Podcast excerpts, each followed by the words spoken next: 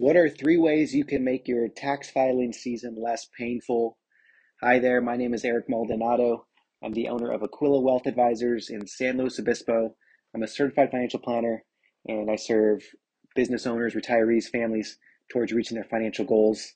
And in this Five Minutes of Finance podcast episode, we're talking about tax filing season and three ways to make tax filing less painful, less annoying, uh, more uh, simplistic and, and streamlined.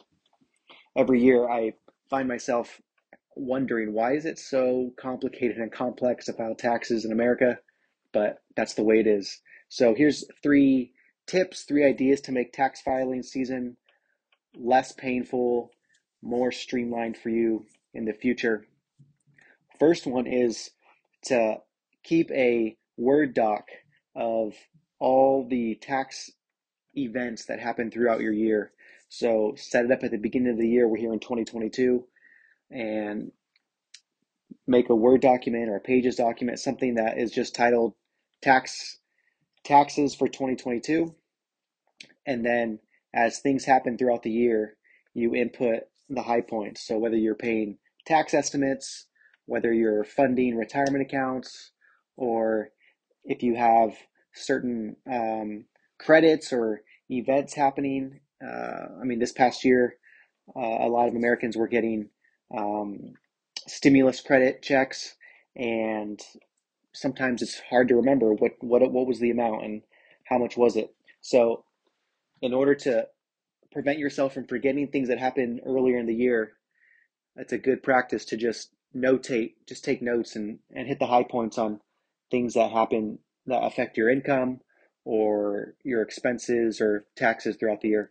Number two would be to keep a, a tax file for each year. So for 2022, you would just label it 2022 tax tax files, whether it's in your Google Drive or on your computer, and that's where you upload anything that is a tax document throughout the year. That way, you have all your documents ready to go, whether it's a, um, a 1099 or statements or an, a big expense, medical stuff, things that might affect your taxes, you just upload all the documentation, take a photo of it, or if it's a PDF statement, upload it, and you have it all there for when tax filing comes around. And number three, uh, and finally, I'm assuming you're working with a CPA or an enrolled agent or someone that is helping you file taxes, assuming your your tax situation is complex enough and you want someone to help you. But my third tip is to um, email your your CPA or your tax preparer throughout the year when you have quick questions or something that is um, you're not quite sure on, or you'd like to get a um, you'd like to get their professional opinion.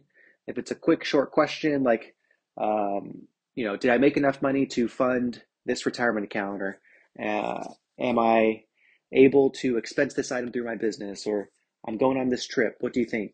Can I expense this or things that come up throughout the year just as a practice? Writing an email to your CPA, assuming you have that relationship, which I recommend having that kind of a relationship with your tax preparer that you can send them an email.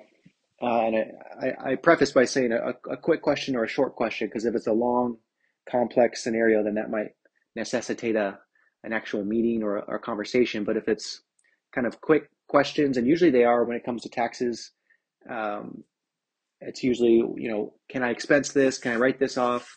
Um, is this um, a good idea? And usually they'll respond if it's a, a quick enough uh, email question within a, within a short amount of time. So those are your three three tips, three ideas for making tax filing season less painful. Again, Eric Maldonado here, and until next time.